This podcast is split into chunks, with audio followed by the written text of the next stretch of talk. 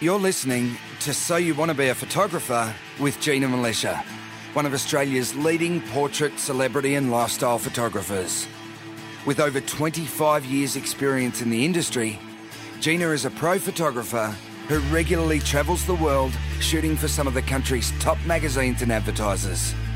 She is author of four best selling books on photography, runs workshops, and mentors aspiring photographers all around the world.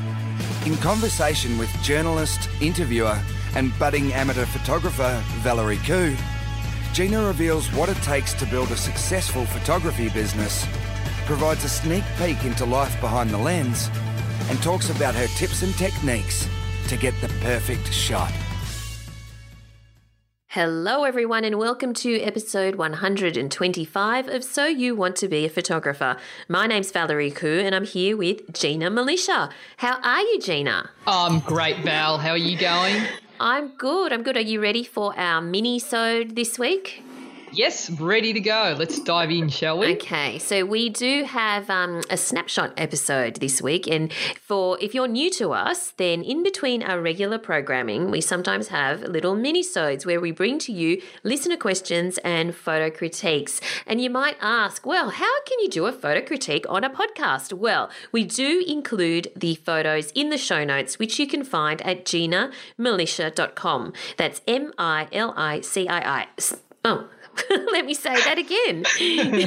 GinaMilicia.com. That's M I L I C I A. And uh, you'll find lots of other goodies over at GinaMilicia.com as well for all of our listeners. Now, first up, we have a question from Brad Schultz. So, hello, Brad. Hope Hi, you're Brad. well. Thanks for listening. And um, Brad has said a couple of pics from a photo shoot that he's done over the weekend, and we'll put them in the show notes. These are probably my two of my favorites. Feel free to offer any constructive criticism or some photo uh, feedback. Now, these are some great shots. He's done a wedding, and it's of. Do you think it's a wedding? They could be a portrait. They might not be a wedding, Val. Might not be a wedding. Yes, it well, does look of- wedding themed, but I don't think it's a wedding. Otherwise, he probably would have said from Yes, a wedding shoot. po- that's possible. So it's a beautiful woman with long, long, dark hair in a whitish or light coloured spaghetti strap dress, uh, but she's got a garland of flowers in her hair. And uh, he's taken these shots in kind of like a forest or some woods or something like that. It seems to be kind of, you know, nature in the background. And um, the what he's done is the woman is not actually looking at the camera. She's looking very pensively and beautifully, um, you know, just at the ground or or um, just away from the camera. But I think that that's a really nice effect, don't you think, Gina? Yeah.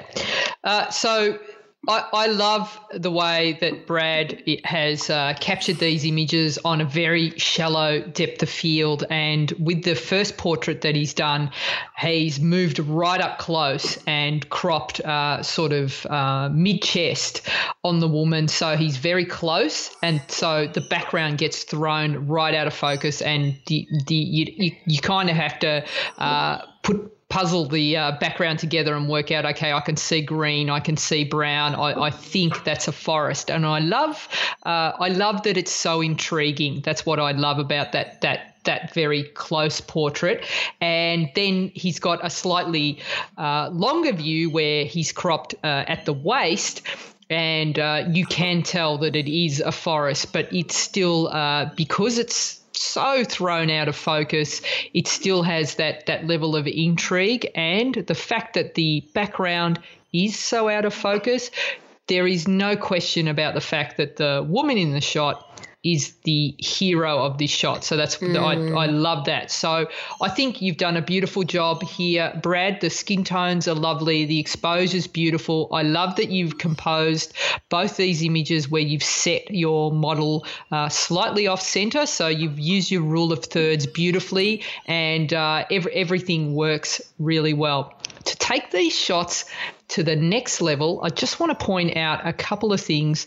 Firstly, in the very tight shot, um, Uh, just uh, one thing, and it's because I've spent so much time working with uh, high-end makeup artists. The first thing I Hmm. pick up on is the the lashes uh, don't quite finish uh, at the end when the like when she's gazing down, so they're kind of choppy, and that that bothers me. My eye goes straight there. So I would like either continue the lashes in post production or be aware of those tiny little details because um, y y that, that to me detracts from from from the shot. Also, um, if you're going to be photographing someone with those very thin spaghetti strap, um, those spaghetti straps.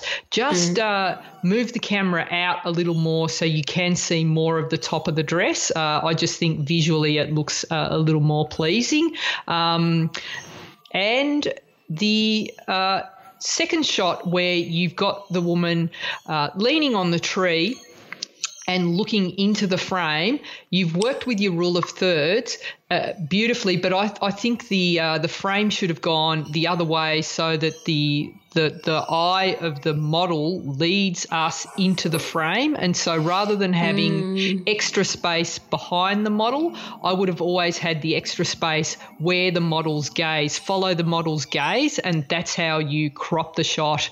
Uh, I just think visually uh, it, it works a lot better. And then if you wanted to, you could have text in those areas uh, or uh, it, it, I think it just uh, looks a lot uh, more pleasing. And then I probably would have loved to have seen a little more detail and separation on the hair uh, of the model from the background. Um, but beautiful images, Brad, and I'm just being uh, super, super picky and critical there. And uh, but I, I love your work. Well done. Yeah, beautiful. And I think also because it's such a ethereal sort of setting, you know, a forest, and she's wearing kind of ethereal looking clothes and garlands in her hair, I think it really suits the the shots that she's um, her her expression is sort of ethereal as well and she's not like Yeah. you know looking straight at the camera and smiling or something which would have been a little bit jarring Yeah, Um, he's ca- captured the mood beautifully with the the, the tone. Uh, Yeah. works. Yeah, well done. Great stuff, Brad. Okay, let's move on to Matt. Now, Matt has asked in the Facebook group, and of course, if you're not in the Facebook group, check it out. It's free to join. Just search for So You Want to Be a Photographer podcast community on Facebook, and that's where all of our listeners hang out and we can all chat to each other. But Matt has asked if anyone cares to give me some comments and critique on this set, this would be great. They, they're, these are from a session I did for a local comic. These are slightly edited with an import preset with the exception of the cover photo. I asked the client to favourite the shots where he liked the expressions on his face and I would edit from there. Um, and there are 69 photos in the link, but we've put some of the photos in the show notes. Um, and Matt has also said, Gina, if you can also comment on what I should have done when I realised I not only forgot my extension cords to line the lights up like I planned, but also this space I was shooting in was very small, and I really didn't have room to pull him away from the background enough for my initial intent. That's a really good question, hmm. actually, Matt, because sometimes we're faced with situations where things just don't go quite to plan, or the location that we're shooting in isn't really going to give us the shot we had in our mind. So we'll put the, as, as I said, we'll put the images in the show notes. It's of a guy who's, you know, um, Matt has said a local comic, and he's wearing a pink shirt and a tie and a dark vest, um, like like a vest from a suit, and a cap. And the guy has glasses and his variety of poses against a sort of fairly blank uh, background, which I think is is probably a white background or a light coloured background. And um, yeah, uh, you can have a look at the images in the show notes. But what are your comments, Gina? Well, I love that uh, he seems to have worked the artist uh, really well. So uh, there's so much variety in the expression. So obviously, uh, Matt has gone to the trouble of speaking to the to the to the comedian constantly, getting him to move around, change expression, So you you tr- sort of getting a flow uh, in the images. Um, in terms of and and the connection is really good. You can see that they were both having a good time there. So that, and that's great. Um, the, the it's unfortunate when you get to the location and you realize that oh my god i don't it's a lot smaller than they you know the person told me it was or like and oh no i forgot my extension lead. Mm. um, so i'm just wondering if that was the reason why you couldn't get your light as close to the model because I uh, there's a there's a hard shadow behind the uh, model in all of the shots. And um, I'm just wondering, Matt, if there was any way that where you were, you could have um, ha- had your model move closer to the light. So rather than having the light further away to make it a smaller light source, I'd have the light as close to the model in po- as possible. And in most of my shoots now, my light is actually in frame in all my shots. It's that close to the model, and I'm just like allowing a couple of millimeters above the head to uh, remove that easily in in post production. But that's how close I like to have my lighting now. And then when mm. I've got my shot, I will ask, I will move the light out of the shot, and I will do uh, an empty plate without the light, so that I've got a, a, that section to Photoshop back in. So. Um, why do you, Gina? Why do you like shooting with your light so close to the subject these days? Because uh, it it's uh, it, it, gives me a, a, softer light source and uh, it gives me the kind of wrap and look to the light that that I that I really love. So if I'm working with the light above my uh, model's head, which is uh, how how I like to shoot my headshots, then mm-hmm. um, it allows me to uh, angle my light and shoot in a way that's like aims the light exactly where I want it. So rather than backing it off, um, right. So so that's how I like to shoot. Um, so that's uh, probably the one thing I pick up here because I just see that there is uh, a light, a lot of light hitting uh, your um, model's eyes. And then, interestingly enough, I'd like to know, Matt, the final image uh, that you've posted looks like it's not lit. Uh, it's very soft light. Is it daylight? Because that's my favorite, and that's my favorite angle on the uh, comedian as well. And that you've shot some slightly lower down, and it looks really confident. And I think the final image is uh, just beautiful. So sometimes we turn up and try and um, over manufacture a shot or try and try and overcomplicate things when you know the easiest way would have been just to use what was there and just really simplify it and just focus on getting that warm beautiful uh, expression so i think maybe uh, what whatever you did in that final image and i'm just guessing you didn't light it th- that's what i would have done for all of them but I, mm. I think mm. well done it but the, the, it's it's not easy uh, but guess what matt the more of these you do the more comfortable you're going to get, and uh, uh, they're just going to get better and better and better from here on in. But uh, great job. Definitely. I love the final shot as well. Yeah, it's my favorite. It. It's, it's, beautiful. Beautiful it's really good, yeah. and beautiful feel to it. All right. So, uh, Regular listeners will know that we recently did an episode on film. Yes, remember film, that old fashioned thing that you actually used to have to load up into your camera and thread on the spools and wind it on and take out at the end and rewind and take to the develop to the developers or the lab? Well, we put out a challenge for people to be using film, and Chris Somos took up that challenge. And what he did was he's uh, we've and we've got a link, um, not a link. We've uh, posted the image in the show notes at ginamilicia.com, and he has shot this um, great black and white portrait of a guy, and he said and he said shot on expired Kodak yeah. Tri-X 400 120 film with uh, Mamiya. Mamiya. Mamiya uh, RB67. Yeah. Yeah, got RB, Gina. Pro S. now, I have had so much fun shooting film lately. I have barely touched my digital cameras. Everyone mm-hmm. should give this challenge a go. And I just love this shot. It's of a guy in a sort of like with a dark background, and he's just got a dark-ish, it's probably like blue or something, t-shirt on.